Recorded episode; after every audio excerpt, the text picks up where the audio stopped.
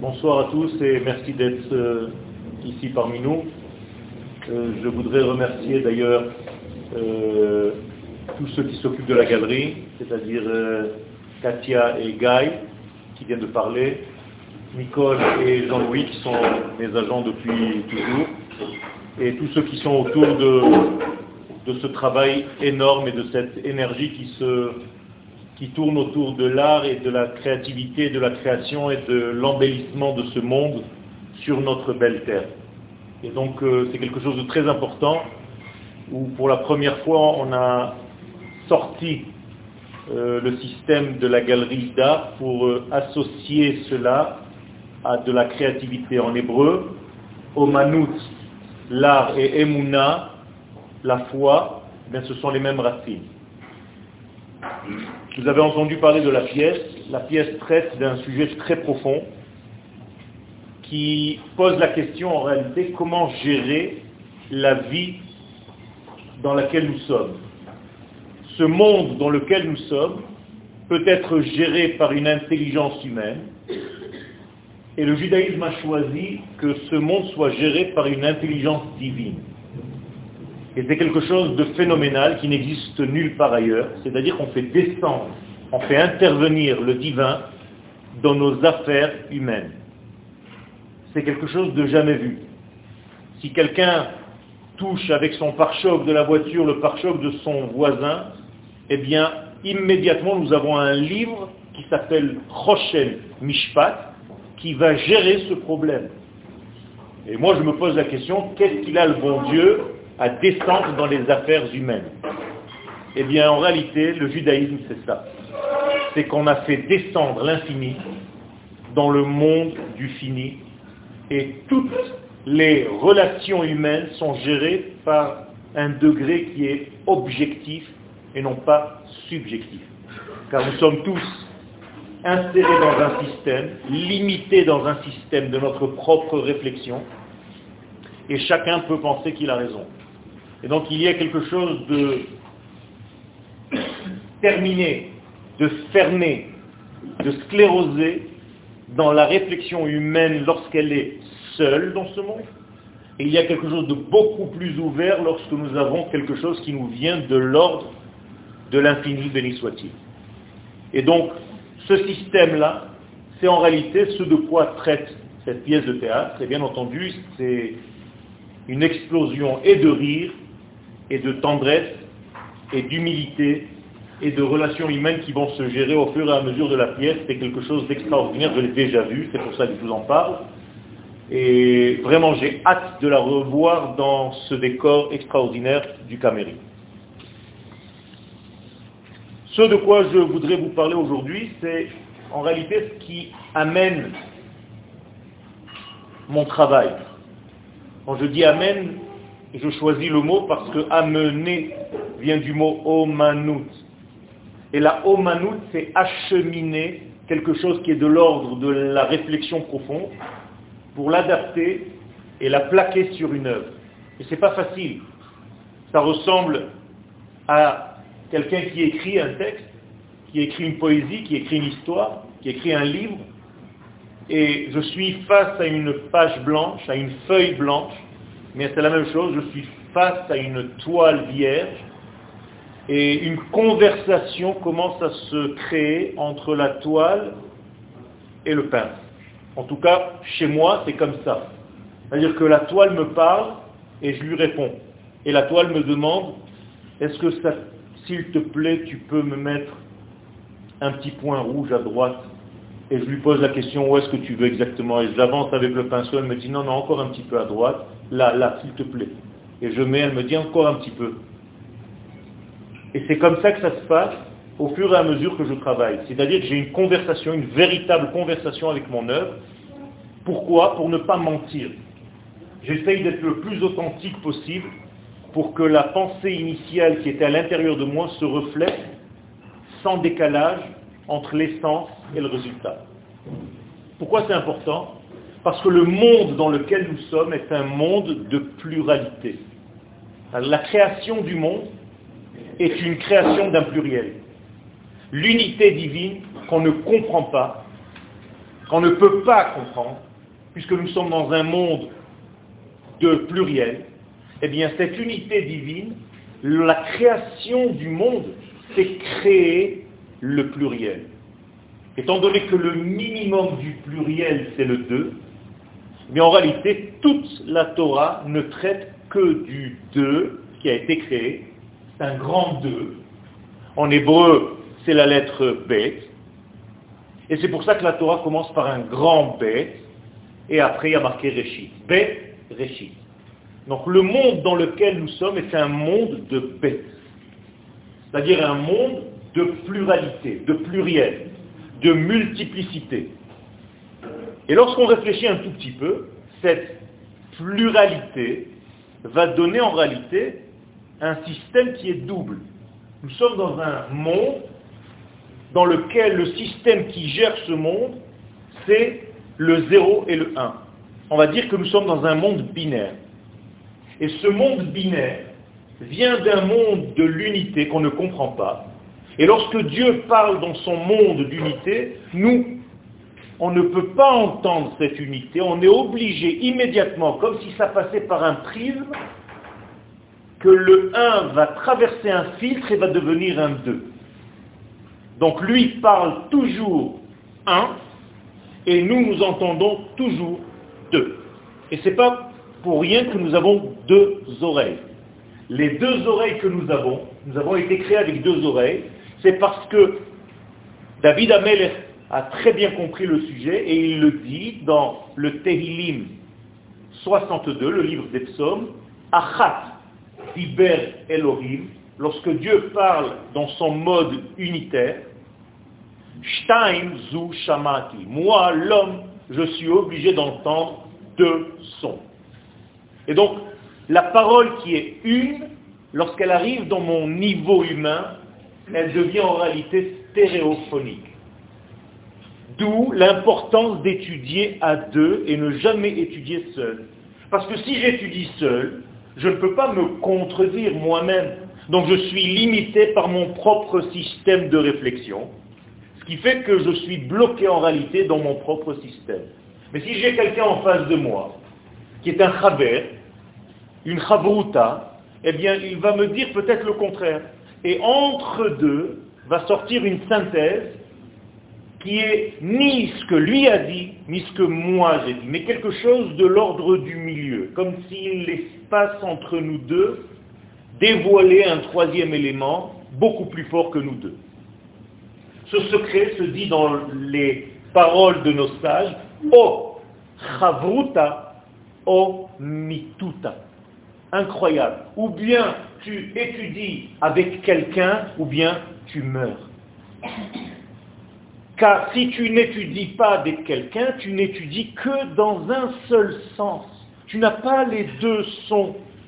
Tu ne peux pas en réalité voir d'un côté ou de l'autre. Et j'ai l'habitude de dire que lorsque tu entends dans un seul des sens, tu es dans l'un des sens. Et l'un des sens, ce n'est pas de l'étude. Il y a un problème avec ça. Il faut que tu sois intelligent pour savoir accepter ce que l'autre pense et avec toi, vous formez quelque chose de très fort. Ce que je viens de vous dire, c'est que dans la pluralité de ce monde, seulement par elle, on peut retrouver l'unité divine. Et ceci passe par le couple, et ceci passe par tous les éléments de ce deux. Et maintenant, nous allons décomposer, si vous le voulez bien, je ne vais pas vous prendre beaucoup de temps, ne vous inquiétez pas, mais je vais parler du temps puisque le temps, lui aussi, est relatif au pluriel. C'est-à-dire que si je n'ai pas deux points, je n'ai pas de notion de temps. Car la distance entre un point et un autre, c'est cette distance qui va donner la notion de temps. Donc la notion de temps est obligatoirement liée à la notion d'espace. Donc nous sommes dans un système qui s'appelle l'espace-temps. Or, pour avoir un espace, il faut deux points. Donc la plus petite mesure du temps, ça s'appelle la seconde. Car il faut deux points. Dans toutes les langues. En hébreu, shnia veut dire shnaim, veut dire deux. Donc le temps est lié à la seconde. donc à la pluralité, donc à la lettre B que j'ai dit tout à l'heure. C'est incroyable. Ça veut dire que nous venons d'un monde qui est unitaire, que je ne comprends pas, et au fur et à mesure qu'on s'éloigne de cette unité, nous sommes dans la pluralité, et c'est à travers cette pluralité que je dois retrouver cette unité. Je viens de vous dessiner un triangle. Ce triangle, il a pointe en haut, et quelle est la spécificité de cette pointe? Eh bien, c'est que au niveau de la pointe, je ne vois rien. C'est encore un point. Mais lorsque cette pointe est en train de s'évaser pour devenir large, large, large, je vois qu'il y a en réalité un côté, et je vois qu'il y a en réalité un autre côté, les deux côtés du triangle. Et si je prends des étages dans ce triangle, je vois qu'au fur et à mesure que je m'éloigne de la pointe, eh bien, l'espace grandit. Alors si on prend un côté du triangle, on va dire que c'est la cause. Et l'autre côté du triangle, c'est le résultat. Et donc au fur et à mesure que je m'éloigne de l'unité, je commence à perdre le lien entre les causes et les effets. Je ne comprends plus rien dans mon monde. Et on se perd dans ce monde des deux points qui était censé nous faire avancer. Car le mot Shnaim, qui a donné naissance à la seconde, à la Shnia, eh bien, il me donne aussi la possibilité de changer les riches tanot, shinui. Donc le shinui vient de ce deux. Et chaque fois que nous nous souhaitons au début de l'année Shana Tova, c'est pas bonne année, c'est bon changement. Shinui Tov. Alors quand tu ne comprends pas l'hébreu, tu as l'impression que tu es en train de souhaiter bonne année, Happy New Year. Non. Un bon second, Shana Tova, dans le monde du deux, essaye de s'améliorer, essaye de retrouver l'unité.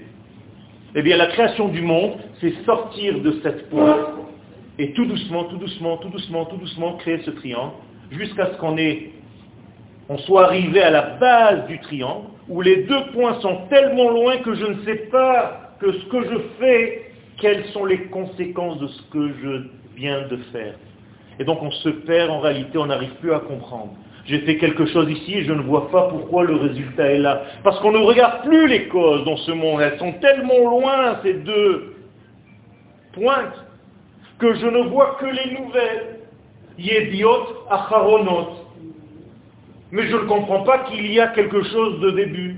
Donc je ne vois que les résultats. Et si tu t'affaires à ne voir que les résultats, eh bien, encore une fois, tu es dans le monde de l'indécence et tu ne sais pas les causes.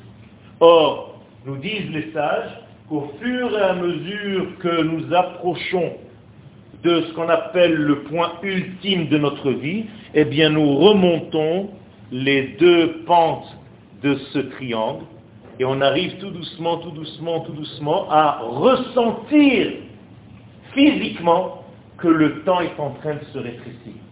Et on a l'impression de passer de plus en plus d'un Shabbat en un Shabbat, comme si la semaine n'avait que deux jours. J'ai une vieille dame qui m'a dit dans un de mes derniers cours, Monsieur Rabbin, je ne débranche même plus la plata. Tellement le temps passe vite. Mais pourquoi? Mais tout simplement parce que nous sommes en train de monter et les sources et les résultats vont finir par se toucher. Et c'est ce que le prophète nous dit, Renigash Choresh Bakotzer, Vedorech Anavim Bemoshech Hazera.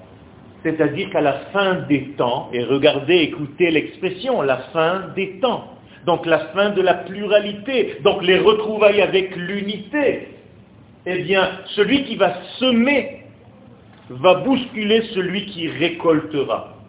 Autre guillemets, au moment où j'ai commencé quelque chose et le résultat de cette chose-là, il n'y a plus de temps.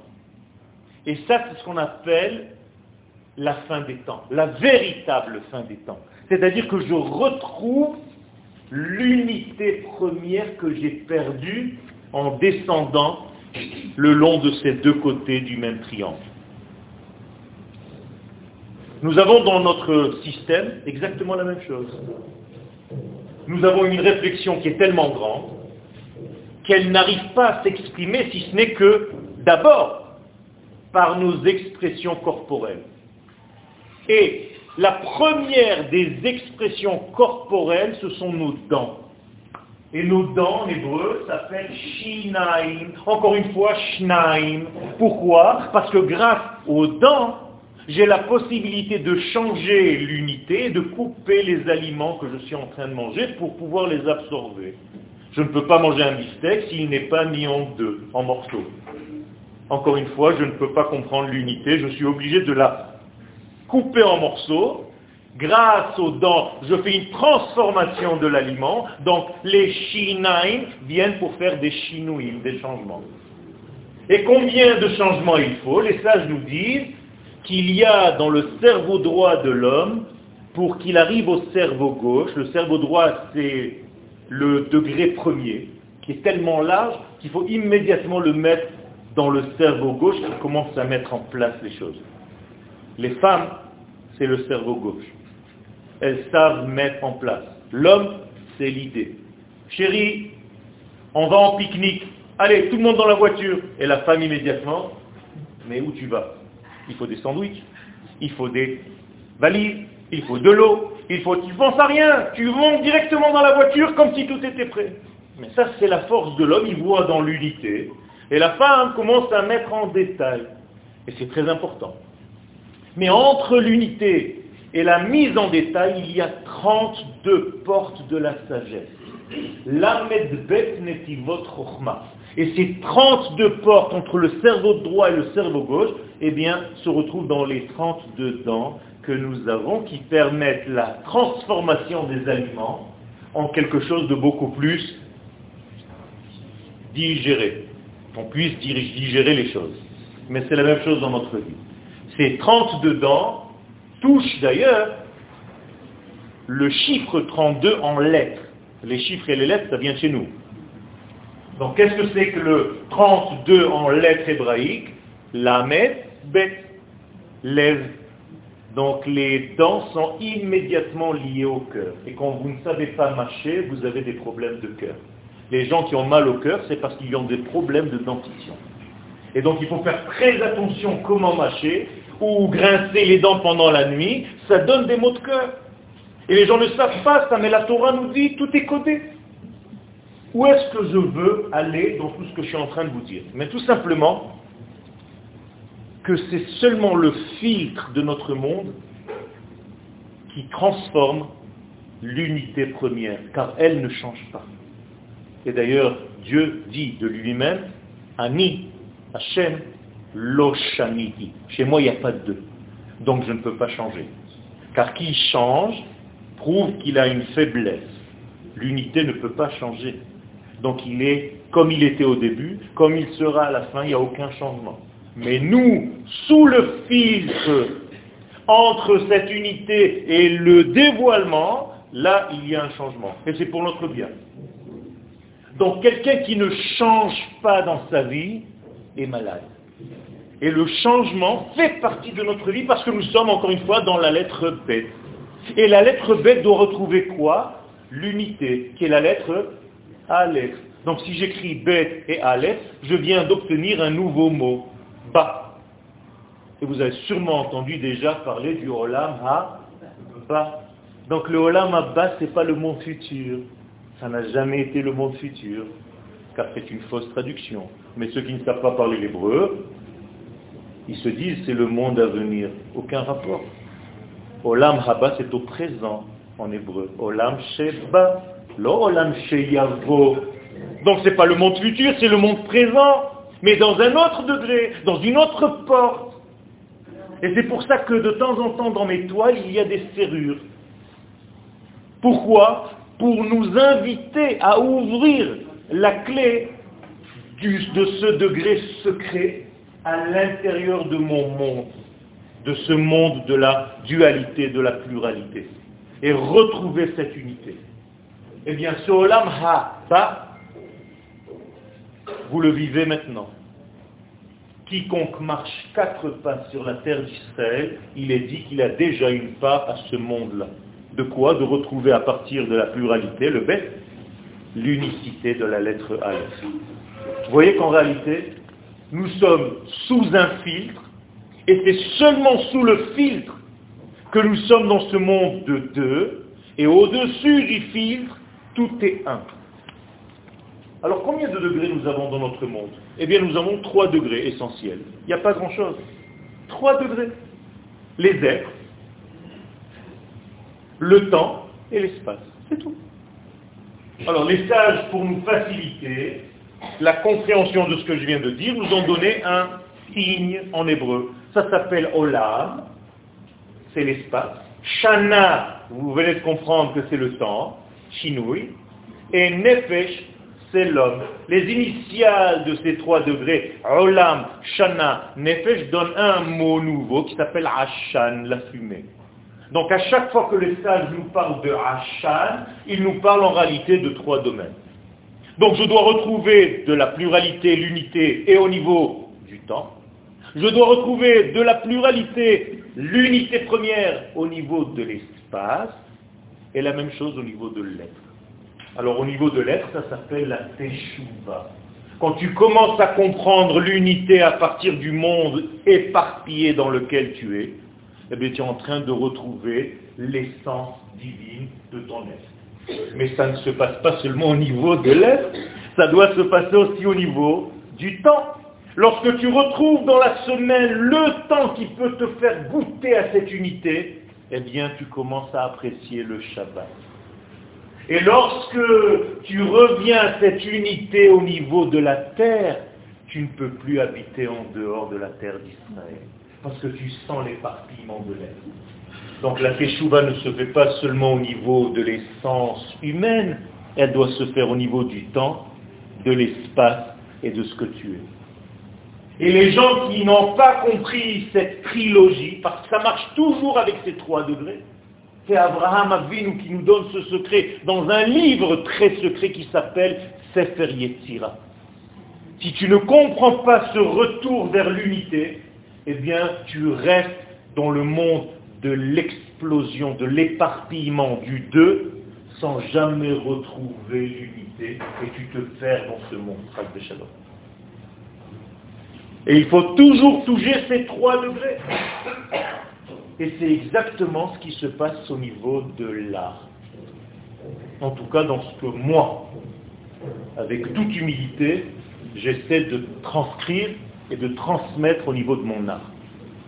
C'est que je pars d'une idée et j'essaie de faire venir cette idée dans un monde de pluriel.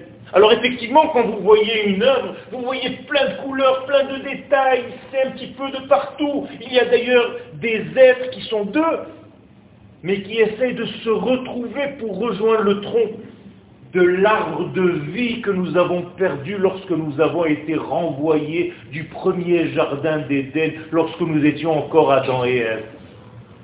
Eh bien, toute notre vie, c'est tout simplement de revenir à ce jardin et de rebooter à cet arbre de vie.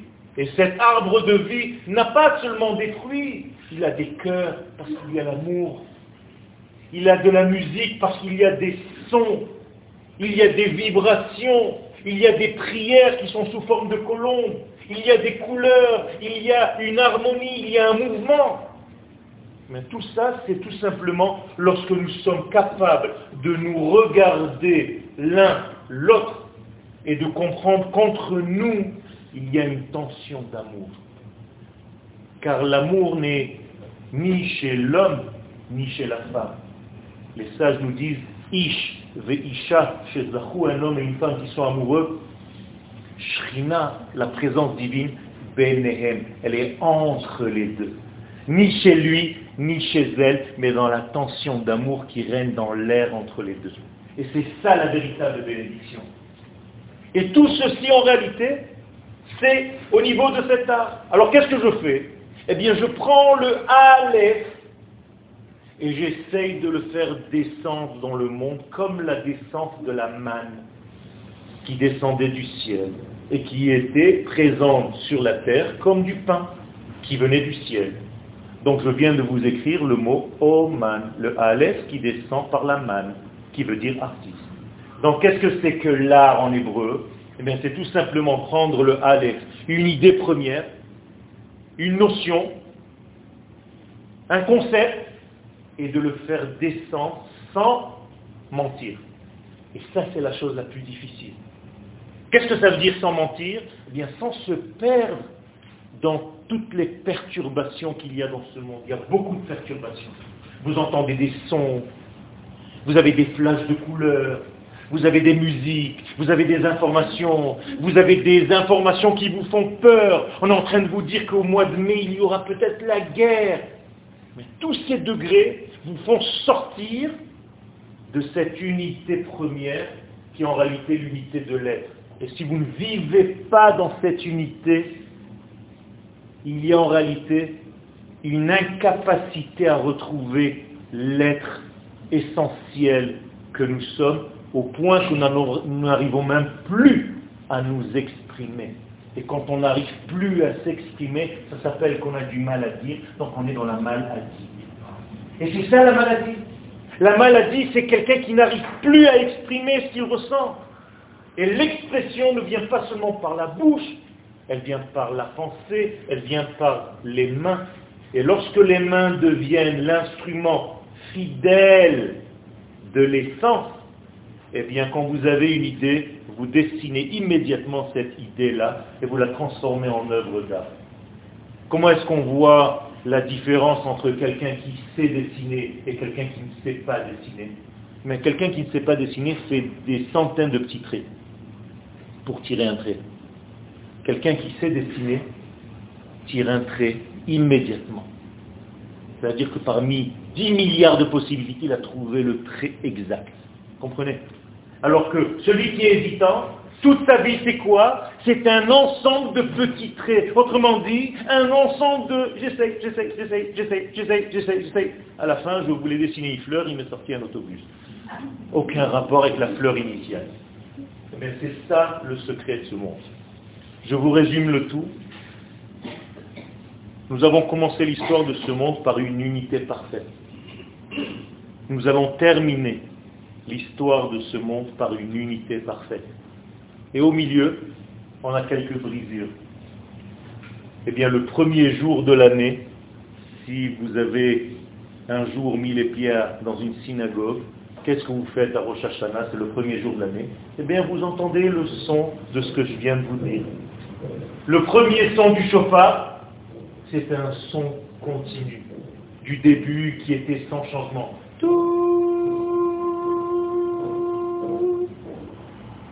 À la fin, c'est obligé que ça se termine par le même son. Et au milieu, tout, tout, tout, tout, tout, tout, tout, tout, tout, tout, tout, tout, tout, tout, tous les détails. Mais c'est exactement le secret de notre vie. On vient de l'unité, on repart vers l'unité, et au milieu, nous sommes dans la brisure. Et d'ailleurs, ce deuxième son s'appelle Shvarim. Ishbor, cassé. Donc nous sommes dans un monde où on est tous un petit peu cassés. On a le cœur cassé, on souffre. Et tout ça parce qu'on n'arrive pas à retrouver l'unité. Et le chauffard te dit, entends. La première mitzvah de la première journée dans l'année, c'est l'ishma. On n'arrive plus à entendre. On n'arrive plus à comprendre. On n'arrive plus à s'entendre. On n'est plus dans l'écoute. Chacun pense à ce qu'il dit il n'arrive même pas à se concentrer dans ce que l'autre a à lui dire. Il est encore une fois dans l'indécence, c'est-à-dire il ne pense qu'à lui. L'histoire du peuple d'Israël est une histoire immense. Après la sortie de l'unité, nous étions tous dans ce grand jardin, nous avons été éparpillés. Les gens qui n'ont pas compris que le temps est arrivé de revenir vers l'unité, eh bien, continuer à passer d'un autre degré à un autre degré. Aujourd'hui, il y a une nouvelle alia à Metz, magnifique, en France. L'alia de Metz. Alia Metz, ça s'appelle. Ça veut dire le dernier fort à l'amour, où on va mettre tous les juifs dans un petit panier, quel pour le dernier exil. Ils n'ont rien compris à l'histoire. Alors qu'il est tellement clair que nous sommes en train de revenir sur notre terre et regardez ce que nous sommes en train de faire de cette terre en 70 ans. Et là, c'est la place de remercier Katia qui a créé cet espace et de ses parents, Jean-Louis et Nicole, et de son mari Guy, et de ses enfants et de tous ceux qui travaillent et de ceux qui nous aident pour embellir cette terre dans l'unité retrouvée et de l'espace et de l'être et du temps. Et c'est avec ça que nous devons avancer dans notre histoire. L'histoire du peuple d'Israël est une histoire magnifique parce qu'elle n'est pas seulement une histoire, c'est une méta-histoire qui s'habille dans une histoire humaine. C'est-à-dire que nous sommes les acteurs du rêve du Créateur. Le Créateur est dans un rêve et les acteurs de ce rêve, c'est nous. Et nous sommes en train de réaliser son rêve. Et le jour où il se réveille, on est tous en réalité ceux qui ont fait que son rêve se réalise. Et la réalisation de son rêve, c'est la création de notre État, c'est la création de cette beauté, c'est la création d'une manière, en français ça se dit création, c'est gênant, car créer c'est de rien. En hébreu, il n'y a pas ce mot, même dans l'art, on ne dit pas un créateur d'art, on dit un façonneur, on dira un yotzer. Pourquoi? Parce que je pars d'une manière existante, d'une matière existante.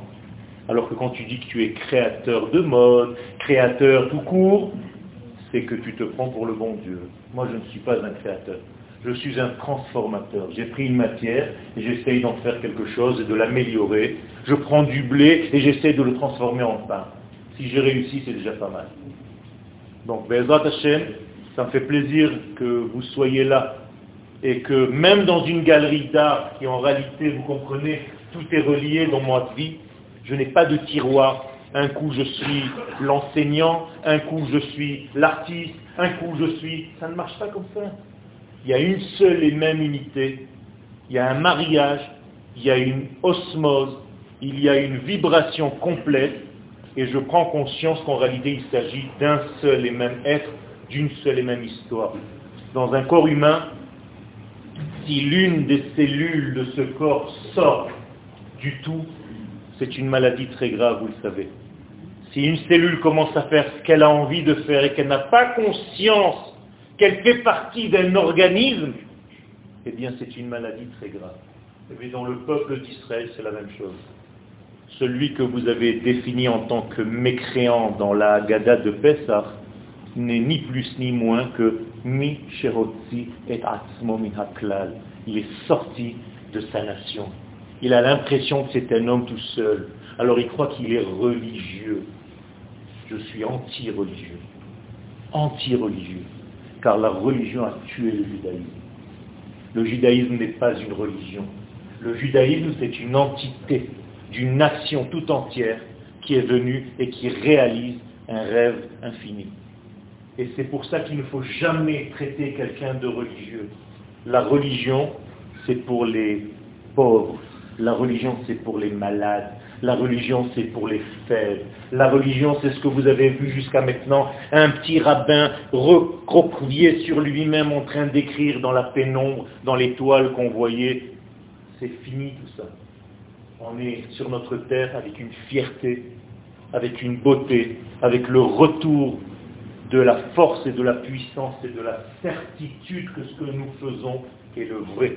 Et c'est comme ça que nous sommes aussi bien et qu'à la fin, quand tu veux être vrai, eh bien on le dit, Emet, Veyativ, Venachon, Vekayam, Veyashar, Veneeman, Veaou, Venechmad, Venaim, Vetov, fait. À la fin, ça doit être aussi beau.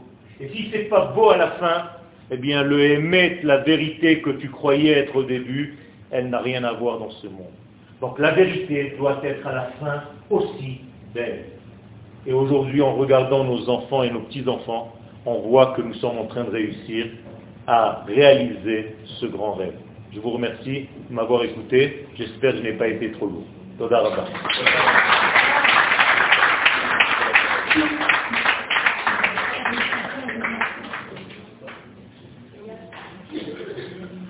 si vous avez une question ou deux, ou...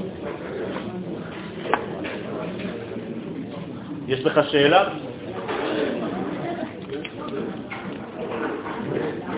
Ça va תודה רבה.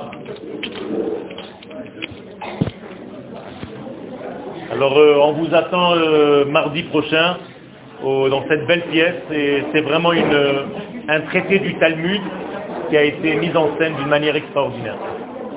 Il y a demain aussi.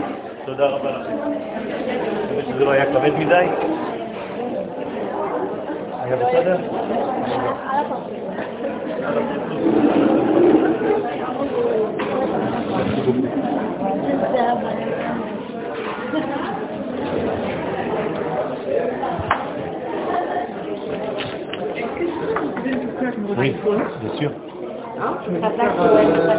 Merci beaucoup. Mais oui, je sais, je sais. Je sais.